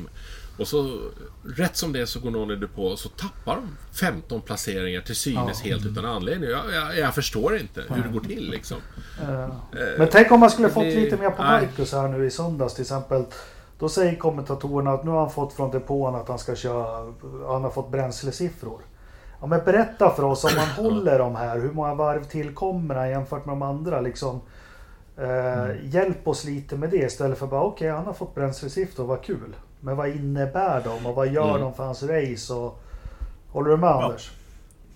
Ja, till viss del. Jag kan väl säga så här, det är ju, det är ju jättesvårt att veta naturligtvis. Men, men eh, får man bränslesiffror så ska man ju försöka sträcka stinten. Jo är det fattar jag med. Och- Men har man Pröjs som kommentator då får man ta lite Ja. intresse och ta reda på de sakerna. Jo, Ja, absolut. det är det jag menar. Det- nej, men... Ja, ja, absolut. Eh, Jo då, absolut, jag håller, håller med. Nej men eh, alltså Marcus lopp där blev ju, han var ju en av de som gick på depå ganska tidigt för att komma bort från Dixon då som var ovan, för ovanlighetens skull väldigt långsam. vad hände? Det, det, Jag fick, vad var det? jag fick Felix flashbacks där när han var blockad på Indy och inte fick köra om där för något år sedan. Och jag tänkte, ska det här hända nu igen med Marcus? Men det var smart att de tog ur honom i Dixons cykel. Alltså, det Ja. måste jag säga. Sen, sen, sen hamnade han ju visserligen bakom en massa andra förare också men det är ju ganska... Ja. O, det, det, så hamnar man ju i ett sånt här lopp också och man behöver ju ta sig förbi. Och, han tog sig Mm. faktiskt förbi hyfsat bra som, Ja. som han faktiskt har, kan göra nu för tiden. Men, men till slut då med, med, gamla, med gamla däck och eh, bränslesiffror då. Så ja, då, då kunde han ju inte göra annat än att skugga. Fast det var ju inte bara det. Det är liksom eh, två segrar för Marcus. Vi har följt honom sedan 2014. Nu, ja, stress i huvudet. Man ser vad själv, alltså Kolla vilken auktoritet på banan i starten. Han drog någon Ja. ytterrökare mitt i loppet. Vem var det på? I, var det Newgarden? Ja men skitsamma. Vi skulle aldrig sett Marcus Ja. gjort det för ett år sedan liksom. Och Nej. gått till... Och sen... Det- Kör med ett helt annat Ja, självförtroende. ja, det syns. Men sen hade han ett sånt jävla trassligt lopp. Han hamnade fel på banan hela tiden. Jag tyckte han hade oflyt med det. Men sen tror jag att mycket som gör att det har lossnat också är att han kvalar bättre nu. Han slipper den här kön i mitten. Som är, verkar vara omöjlig att ta sig ur, ur liksom, när du hamnar där. Och det är ju där Felix sitter numera. Ja. Ja, ja. Eh, visst och det det går så. liksom inte. Ja, men det där, är, det, det, det där har du en, en väldigt stor poäng, men det ena ger ju det andra också lite grann. Exakt. Eh, och när det går bra i loppen så kvalar han bättre, han får en bättre depåplats i kvalen och sen så funkar kvalen bättre och så har de knäckt koden lite grann. Och, alltså Marcus är ju inte en förare som tar poles. Men nu kvalar han ju Nej. i alla fall sjua istället för 17. Ja, liksom. ja. och depåpersonalen har skärpts också. Det är inte heller en disaster area längre som det har varit förut. Liksom, där det kan gå hur som helst. Utan det, det känns stabilt. Sen är det ju synd. Jag tycker han var fan värd ja. att ta poäng på Ward. Alltså skulle han hamnat bättre till på ja. banan i de här avgörande skeendena. Då, då skulle han tagit Award. Det är jag helt säker på. Ja. Men, men en, en, sista grej som jag tyckte han gjorde, det var ju när Newgarden kom ifatt han här på var det sista ja. eller näst sista mm. varvet och, och, och, han blev klippt. Och, men han gav sig fan på ja. att ta tillbaks det där. Det hade inte skett för ett nej. år sedan. Nej, nej, nej absolut inte. Så det är, sen också häftigt, nu ligger han hipp som happ topp 5 i mästerskapet och han följer upp det genom att ja. vara där i loppen topp 5 också. Det är liksom... Ja. Så, ja, han är konsekvent. Ja. Men, jo men det har han väl i och för sig alltid varit och, och haft bra, liksom, bra fart i loppen. Men han har inte hamnat i de lägena eftersom han har kvalat för dåligt. Liksom. Nu börjar ja. allting ramla på plats lite grann. Och förut så har han gjort en bra, jättebra lopp och, så han kommer, och kört om massa folk. Så han kommer 11 liksom. Det är ju ingen som mm. hetsar upp sig sådär jättemycket. För ja, men han har ju bara, verkligen, och vi vet ju att det tar ju tid med inför nästa säsong. Det är inget klart för honom, eller hur är det? Ja, han, ja alltså det är faktiskt så här att officiellt så verkar det inte vara klart. Men det har kommit uppgifter från två olika håll om att han har skrivit på för nästa, eller att han har ett multi-year contract ja. som det alltid heter. Med, ja, ja. ja, och dessutom har tappat en sponsor då. Och vem sponsorn som är tappad, det vet vi inte. Men det verkar som att eh, ja, all, den, den som syns på bilen är ju naturligtvis den som alla tror då. Så, men eh, eh vi, vi får väl helt enkelt se. Men det verkar faktiskt klart med kontrakt, ja, men, men efter... inget officiellt. Men då kan man hoppas efter den här säsongen, då är väl värd att få, få liksom lön från stallet också, om man säger så. Ja, det, ja, han har ju verkligen kört har... ihop till det. Ja, det, det, är verkligen, verkligen. Nej, men de har ju, lön har han definitivt. Det, det, definitivt. Eh, så har de ju, de brukar ha en sån här kontrakt med det de kör ihop. Uh -huh eh, liksom splittar procentuellt. I den där serien så är det väldigt mycket mer prispengar snack och eh, pallplatssnack än och liksom bonusar från sponsorer och hela det. Men där är vi inne på Felix bil, bil nummer sju där. Den är ju fortfarande hotad och inte dra in några pengar alls. Det måste ju också vara en missräkning för, för Smith Peterson, ja, Aaron i... McLaren. Ja, 21 i mm. mästerskapet liksom. Det är nu helt, kommer jag inte ihåg var katten går, de som inte får några pengar alls. Men, ja. ja, det är där nere någonstans i alla fall. Och han, är ju, ja, han hjälpte ju inte sin sak här i, i, på Laguna Seca. Annars de lopp, eh, eh, vad heter han, Colton Hurta gör ett Colton Hurta-lopp. Han, liksom, han kan ju se ut som en miljon vissa lopp. Ja, han, gör, han gör ju det förutom att han sätter den i muren det är tio varv kvar. Ja, exakt. Men han verkar ha en högsta nivå som, som få har. Med den, han använder den för sällan. Men det vart ju lite drama på slutet ändå. För Apollo, sen hade vi De Fransk. Ja. Exakt. Vilken jävla lirare. De Fransk. Makalös. Ja. Ja, först, jag skulle vilja säga så här. Han, alltså Grosjean var ju inte först eh, med att köra upp sig genom fältet. Utan det var ju faktiskt Graham Rahal. Mm. Och eh, Graham Rahal då kommer bakifrån på röda på sista stinten. Alla trodde att de röda var helt döda mm. egentligen. Därför att de skulle ta slut innan loppet var slut. Mm. Och så kommer dessutom Grosjean efter honom. Ja på ännu nyare röda. För han hade ju då, han hade ju kört den här taktiken att köra lite längre då. Och eh, ja. går ju på sent. Vilket ju då funkar jättebra så länge det inte blir någon gul flagg. Annars hade han ju varit rökt. Och kör upp sig till en tredje plats är riktigt, riktigt strångt. Och han rundar ju. Ja, så, man, såg det, man ser det var 20 ja, ja. år. Så ser man om det ser ut som de kör 40 km timmen fortare överallt. Ja. Man bara ja, ja, visst, såg visst. hur fort han körde. Och, Eh, ja, men vi vet ju att han kan köra bil fort den där killen. Ja, Ja. herregud.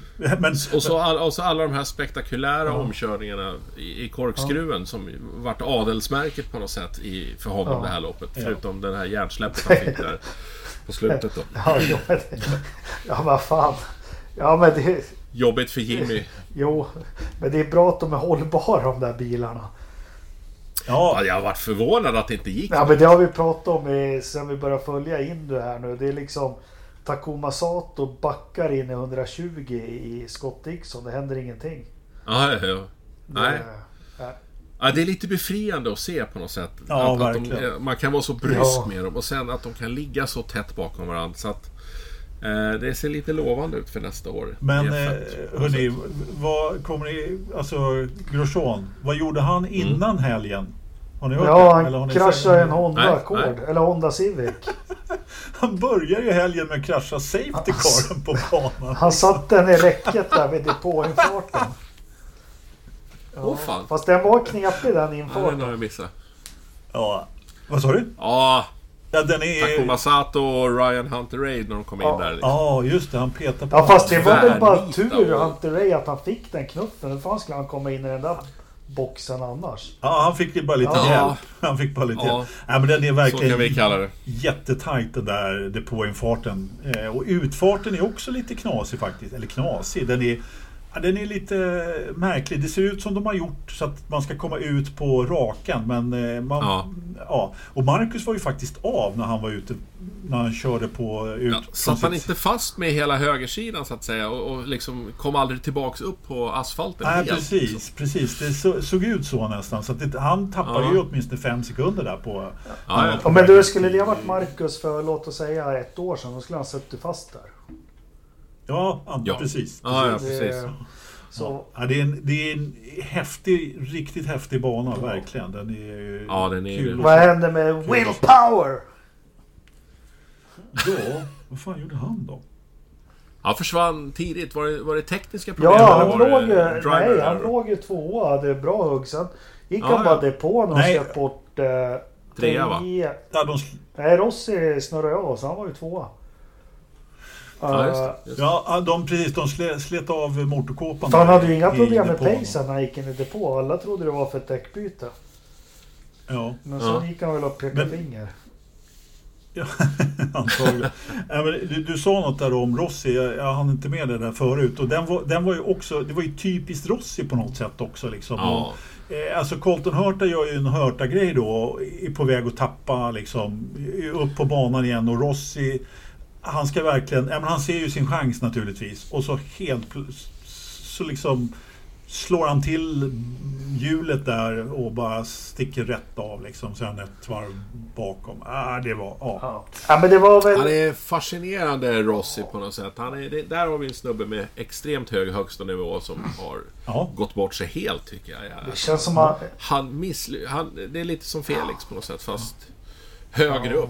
Nästan. Andretti team är också så här ja, Nu vart det ju Hurtas bil gick ju bra där. Mm. Men de verkar behöva få lite mer ordning på grejerna. De som har bäst ordning alltså, det är ju Ganassi. De har ju gått om Penske nu tycker jag. Det, Ja, verkligen. ja men bara det att de har ju tre förare i topp eh, fem liksom. och Jimmy Johnson Ja. var fan inte kattskit det här loppet som han har varit. Nej, han var... Nej, det var kul. Han gjorde väl ett par Ja. omkörningar. Ja. Chilton och någon Ja. till. Det kan inte vara så svårt att säga. Men, men, nej, men han var lite på hugget faktiskt. Det För var honom. helt klart. Helt klart. Ja. Nej men eh, bättre lopp än vad det varit senaste tiden på. Det är faktiskt... Jag har varit lite trött men när jag stängde av TVn så tog jag in paddan i sängen och såg slutet. För det var faktiskt lite spännande till slut. Ja, jo ja, men det Ja. var ju lite underhållande och fakt- fakt- jag trodde inte det skulle bli så mycket omkörningar som det blev faktiskt. Det, Nej, och, jag trodde mer följa John. Ja, precis. Eh, Jag tycker att Oliver Askew ska ha en litet... Eh, f- nämnas Han också. så som- upp och ner. Ja, han gjorde det bra. Eller, ja. Ja. Och sen hade vi faktiskt en debutant då, eh, i eller debutant, men Callum Ilott då som, eh, jag vet inte, man fick inte se jättemycket av honom, men han hade, så, han hade det svårt. Det kan man förstå. Ja. Vad fan har du kommit från F2 och testkört F1? Alltså, det man ser de här ombordbilderna, alltså de är ju sjöbilder de här bilarna i kurvor. Mm. Det är liksom när man Men- är van att se Formel 1 i en ganska hög fartskurva. Ja, de ställer in ratten så håller de bara i. Här Ja, liksom, här mm. vevar de ju på. Det är motstyrt och neutral styrning och så. Ja, Christian Men Lundgren det är väl för att en F1 väger 1000 kilo. ja jo precis. Ah, nej, de är, jag vet inte vad, jag kan inte exakta kilo nu, men de väger ju rätt mycket de här också. Det var ju mycket det som Ja, sa förut att det var tyngre än F1. Men Felix sa ju när han var med i eh, vår podd för att få, han förklarade det där, kommer du ihåg det Anders? Då sa Ja. han när Formel 1-bilarna gör uppvärmning inför startplattan, de åker och vinglar och börnar. Ja. Gör du det med en Indycar, då snurrar du. Ja, precis. Ja, exakt. Eh, Jag skulle bara säga att Christian Lundgaard sa ju det att att komma från F2 till Indycar är förmodligen lättare än att komma från F1 till Indycar. Eftersom eh, Mhm. de har ett liknande sätt. Liksom, då, bilen är uppbyggd på ett samma sätt. Ja, det är ju det där, men det, det är liksom eh, en liknande upplevelse tyckte han och det gick ju väldigt bra för honom eh, när han, i hans debut. Där. Ja, äh, men Ja. kul lopp. Vart är de drar över och kör finalen nu då?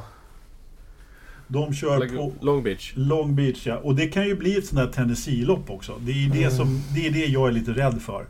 För att det händer ju alltid någonting i den där jävla fontänen. Eller ja, de har liksom en kniv. De rundar någon, någon staty eller fontän eller vad det är för någonting. Där Ja just ja, är där blir, ja, är det där alltid blir stopp?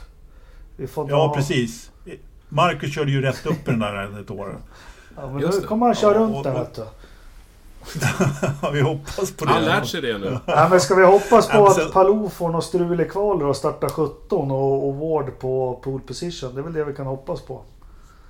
Alltså det vore ju rätt kul naturligtvis för själva tävlingens skull. Eller kommer. Krokodil Dundee ta pole position snabbaste varv och mest i ledning? Han Och... var inte så riktigt sig själv tyckte jag nu i, i, Ah, i söndags nej. faktiskt. Men eh, ja, man vet ju aldrig med honom. Han kan ju vara hur vass som helst faktiskt. Men de kommer ju att köra för Palou. Eh, både Marcus och eh, Scott. Det kan vi ju räkna Ja. med. Ja, Absolut. På ett eller och Jimmy sätt. får ligga och blocka där Ja. bak då, när det är dags för varv ner. Men skulle inte, skulle inte Pat då tycka det var fint att ha lite hjälp av sin stallkompis då? Ja, man Jo. skulle kunna tycka det. Ja, Jag hoppas Fråga att får Max. det. De kan ju ta råd. om Ja. precis. Ja, det var ju mer snurr där i USA. Det var den här vansinnigt underhållande serien eh, med helt galna race varje gång. Indy Lights. Nu Ja, kollar de här två racen. Fy fan vad tråkigt det är. ja men det är bara... Det blir ju också så när en är så pass överlägsen. Det, det händer väl lite grann i första Ja men det måste ju vara den klassen det är i hela världen det är högst differens från första till fjärde plats. Alltså de har ju uppenbarligen hittat någonting i, med, i Kirkwood. Det är väl Andretti ja. Och jag menar, då, han, han just för så mycket snabbare är inte han. Varken en Linus eller Ja men det, han kanske är det. Det kanske är så jävla dålig klass på det här fältet. Ja, jag, jag tror inte riktigt det faktiskt. Men... Ja eh, men, men vad har de? det är så 11 dåligt. förare liksom? Ah, jag vet inte fan.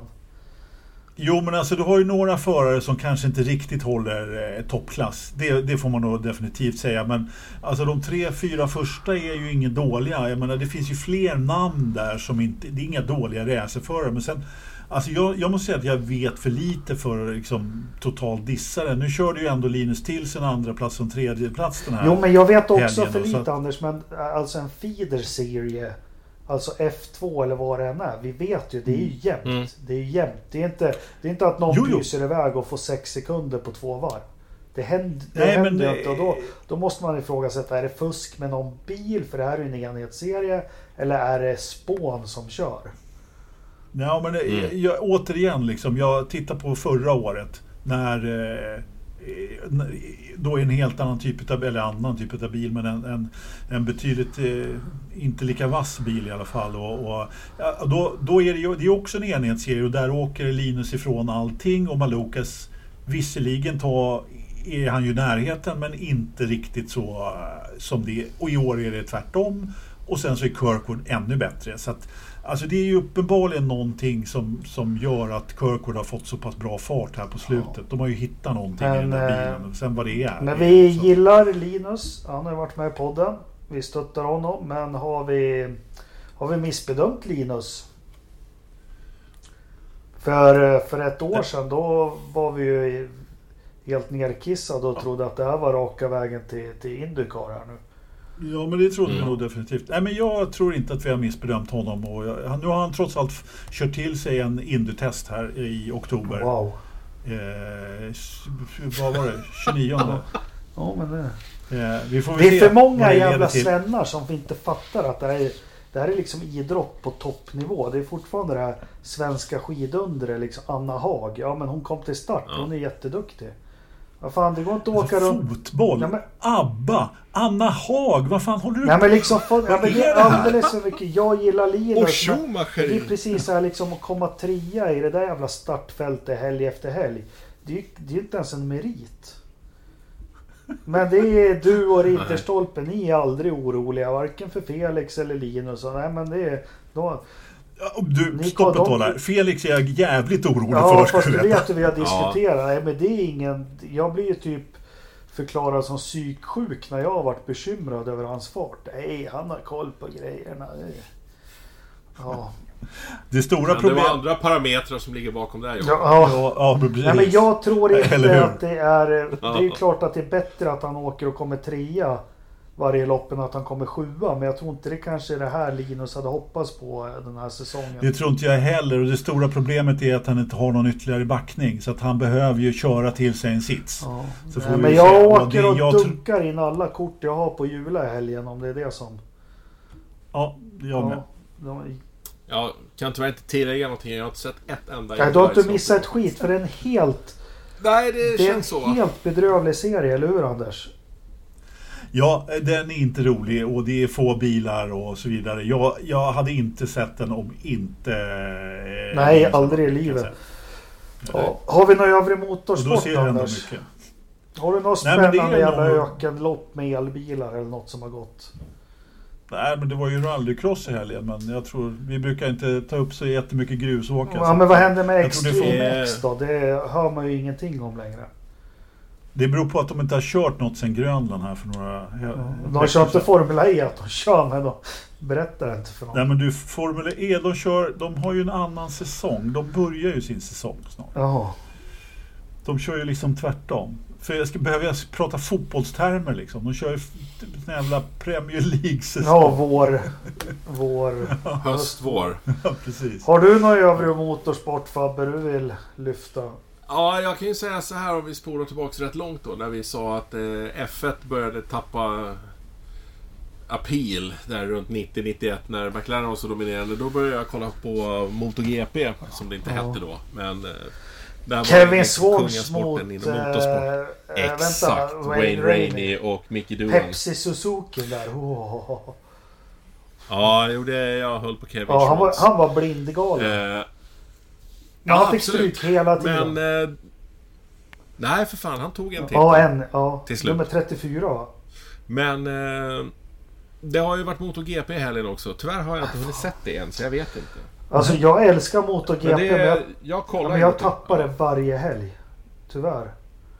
Men är det tabu här? Ja, nej, nej, nej. nej det här är Forza Motorsport. Ös på. Ja, det var det jag tänkte. Ja, nej men eh, alltså helt okej. Vi brukar inte referera till tvåhjulingar på det sättet. Nej. Alltså, jag säger vad Eddie Lawson. Ja. Där har du en. Eh, det var min favorit på den tiden. Men jag, tyck, jag, jag har tappat eh, MotoGP också faktiskt. Det, det är lite för rörigt för mig. Sådär. Ja, jag tycker det har tagit sig... Eh, vi hade ju Rossi som är fantastisk. Alltså på alla sätt och vis. Inte bara på banan men även som karaktär och mm. allting. Men hans tid har ju varit förbi i flera år. Han har bara inte fattat Men är, är det så? Jag passar, jag passar på en... frågan expert. För Rossi blev min idol 96 när han körde 125 år. Ja, uh, och, yes, och jag har följt honom. Men uh, är han slut eller han hamnar i dåliga stall? Nej, han är slut. Han är slut. För det märks när han liksom inte hänger med sina stallkamrater också. Det är lite som F1, du måste dominera din teammate ja. liksom så. Eh, men samtidigt så hamnar han ju längre och längre bak mm. nu då. Han satt ju på Fabriks Yamaha förra året och hängde liksom inte riktigt med. Och sådär. Framförallt så märker man att han tappar i racen. Han, han kan starta hyfsat högt men dalar sakta, sakta ner och det, där märker man åldern tar ut sin rätt. Men sen så har vi ju han Mark Marquez som jag avskyr som pesten. Han använder ju sina liksom medtävlare som broms punkter så att säga. Han går ju fullt in i kurvan och så har han de som fändrar liksom och sådär. Så att, eh, sen han vurpade och skadade sig var borta förra året och en bit in i år så har ju liksom det har tagit ett steg upp. Det har ju blivit öppnare. Vilka har vi nu då? Eh, fler som kan vinna. Ja, nu har vi han fransmannen som ersatte egentligen då eh, Rossi på fabriksjamman, Fabio Quartararo. Jaha. Som, som leder och så har vi ett gäng Ducatis såklart och Fabrik Suzukina är med och sådär. Hur går det för Stig, KTM och då? Aprilia. Ja, eller hur? Stiggy. Ja, nej. Nej men jag tappade Jag följde det till, då ska vi se här. Uh, följde det hela tiden. Han var ju Honda först Rossi, sen gick han till Yamaha. Sen när han för, ja, Ducati. Ducati, där började jag tappa det. Sen har jag sett lite strölopp sådär. Sen gick han väl tillbaka till Yamaha va? Var det då han körde med Lorenzo? Ja, och, Ja. yes. När var det han försökte, när han sparkade till någon i en chikan då Rossi? Jo, men det var ju i näst sista loppet tror jag på, eh, var det inte på Ja. Sepang. När han leder och han har ju Lorenzo drar och han har Mark Marquez framför sig som ligger och kör oschysst och blockar. Och, och släpper inte liksom, han ger inte... Rossi får liksom inte chansen att komma förbi och till slut så lackar Rossi ur och ger han en Ja. känga. Så han flyger av. Det är ju inte rätt på något sätt men under förutsättningarna så jag förstår det liksom. Och sen så visar det sig ju sant eller inte att Lorenzo och Marquez, spanjorer emellan så att säga, liksom hade typ snackat ihop sig innan. Jag vet inte om det är sant eller inte men och sen vart ju han bestraffad och fick starta sist men körde upp sig men var nära på att ta det ändå. Och det var väl sista gången han hade chans på titeln va? Tror jag. Ja, men det är min jag vet sista- inte när det här var. Det var ju 2015. Ja, kan det vara. Men det- då är det sedan. Sista säsongen jag verkligen var brydd i det och sen får jag komma ihåg, jag hade en idol där, eh, McCoy från Nya Zeeland, kommer du ihåg honom? Som körde Oj, speedway. Alltså fast med road racing. Ja, ja. Det, han hängde ut bakhjul i varenda sväng. Det tyckte jag var häftigt. Ja, just det. Gary McCoy. Ja, Gary? McCoy. Riktig cowboy Mm. på, på bågen. Ja. Ja, Jag kommer ihåg där. Det dök upp liksom en näve med australiensare samtidigt Mm. liksom. Nej, men det, nej, jag har mycket bra minnen av MotoGP men eh, vet inte alls vad de kör på för hojar eller någonting nu. Nej, men, men det är, på något sätt är det rätt skönt ett, ett sånt race. För det är så här 20-22 varv. Det är slut på 45 minuter. Det är lugnt. Kör du av så blir det inga jävla Nej. och skit. Och då får du kravla upp i sandfållan. Vi fortsätter liksom. Det är lite mer to the point Ja. på något sätt. Ja, det, det, det är en skön mix mot F1 och Indycar också tycker jag. McCoy, var inte det en tv-deckare på 70-talet? Det vet jag. Nej, du tänker på McCall. McCall Ja, kanske The. Equalizer. Gick på TV3 Alltså. på fredagskvällar på slutet på 80-talet. Nej. Nej, nej, Nej, nej, nej. Anders är Ja, längre ja. bak. Ja, ja, Du- ja. Det här vet inte det, Han pratar om sånt vi inte vet Nej. om. Det här var en snubbe som red in på häst i New Jaha, York. det-. Visst fan hette han McCoy? Ja. Men är, är inte, pratar vi inte nu när världen var svartvit till och med? Liksom? Inte riktigt kanske, men... Nej, eh, nej. Anders tycker, någonting. jag visade honom en smart telefon sist vi träffades. Han bara, ha. Fan nyheter, då behöver man inte se journalfilmer på biblioteket längre. Tyckte. Ja, men exakt. Ja. Ja, ja, då fick vi lite motorcykel. Det tyckte jag var lite härligt. Men nu går vi igenom till de två punkterna här. Veckans förstappen. Och vi börjar med dig Viktor. Ja, förklara veckans förstappen då. Det var den, den blev när vi startade podden. för då, då körde Max Verstappen. Han körde ju av och på räcken. He, alltså det var ju hela tiden där. Och då var det någon som, Ja. veckans Verstappen, något som har gjort något väldigt klantigt, dumt, eh, något klandervärt. Och det, det är ingen som ifrågasätter, det är helt ditt val. Ja, ja, ja. Vad ska, fan ska vi ta? Du Det har ju varit ett in, Indycar-race. Det är ju egentligen det enda som har varit. Jag såg inte MotoGP så jag kan inte säga någonting där. Men E- Eftersom du har varit, eh, liksom, eh, inte varit med tidigare så, så du får ta någon som har varit lite längre tillbaka om du vill. Typ, eh, ja, Ralf. Eller, ja. nej, jag tycker väl ändå att det var Hamiltons fel på Monza då. Ja. Anders, har du någon Tycker veckans jag. Verstappen? Jajamensan, det har jag. Felix Rosenqvist. Ja, eh, Ja, av så. hävd så kommer jag aldrig säga Felix Rosenqvist. Men eh, Nej, nej. Du har, nu har man principer. veckans. Verstappen blir, eh, det blir Janne Blomqvist kommentering av Indycarloppet. Jag trodde du skulle säga Damon Hill i Adelaide, men Ja, fan det var klantigt. det gladde mig något enormt att han mer eller mindre erkände att han hade gjort samma Fast sak du... själv. Det var det fan den största behållningen i hela dokumentären. När han sitter med ett leende på läpparna och säger att Ja, jag vet inte om jag hade gjort samma... Jag hade nog gjort samma sak om jag hade suttit i samma bil Fast- i samma situation. Jag också sa något Men du som är ett Formel 1-fan och Damon-hatare då. Nu spetsar jag till det. Jag, rekom- Ja, ja, ja. jag rekommenderar alla att läsa hans bok. Oavsett. Jag rekommenderar alla att, ha workshop med Damon Hill. Ja just det, det har du Det ju har haft. jag haft. Ja, Ja. jag tänkte skriva mail till honom och säga att du hatar honom. Uh, ja, men det är hans bok, återigen, har man inte läst den, alltså det han tar upp med... Alltså du får de här insikterna som man aldrig får. Han är ju helt öppen med ja, olika situationer, sitt mående, reagera på saker. Eh, Och jag tycker även nu, vi har ju så här, vi som kollar F1 TV, du måste hålla med mig här nu Anders att eh, men Johnny Herbert han springer runt och är glad, eller han är ju inte med längre. Nej, jag har inte sett honom på tag. Nej, men han har ju ett djup på det personliga planet, Damon Hill. Och han tar inte sig själv och sina framgångar på så jävla stort allvar. Nej, nej. Eh, Han, är, han, han, har, han har verkligen distans till sin karriär. Det, det gillar jag. verkligen. Men Ja. eh, Den, den bilden fick jag också när han hade sin presentation där på, på som, som vi hade på vårt jobbmöte i en och en halv timme.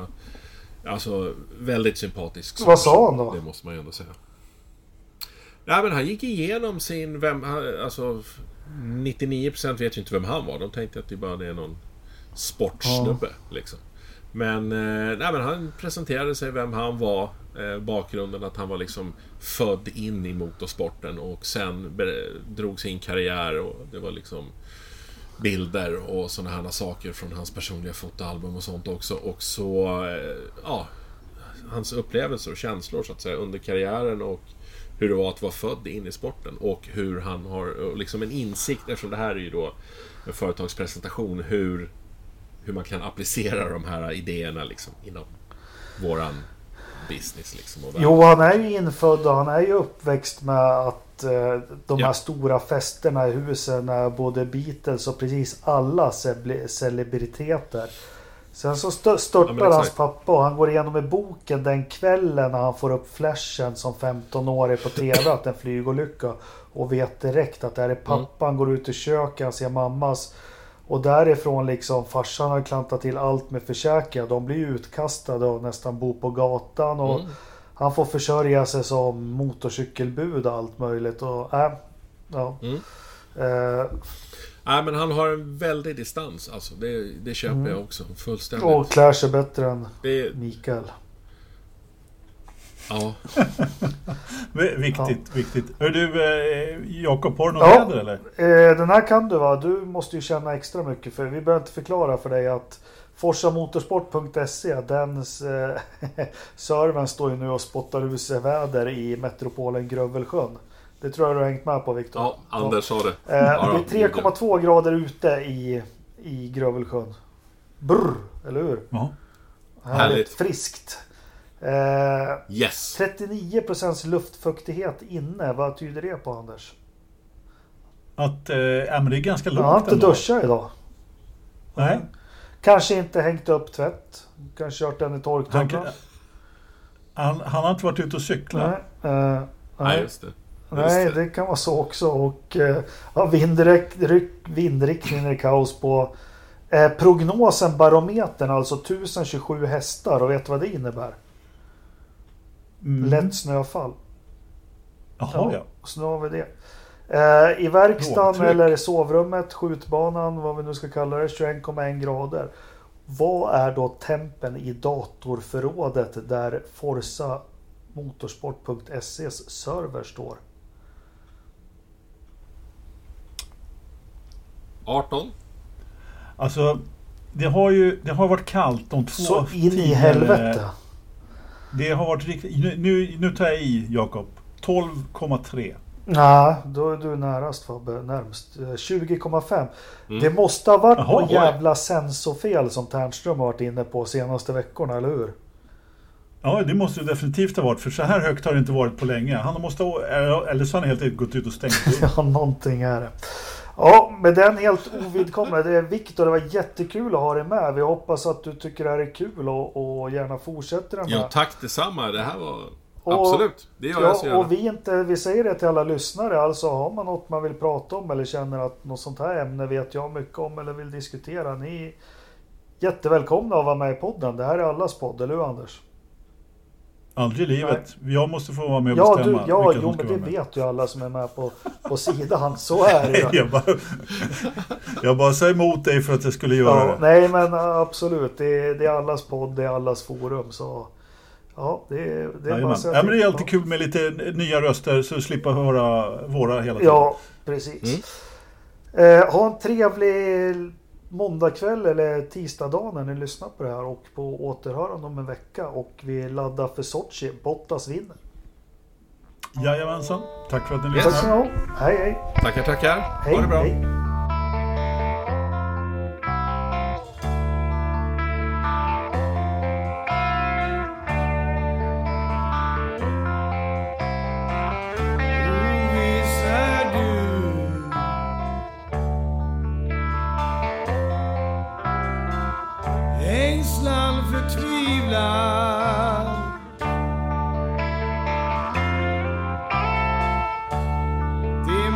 sang the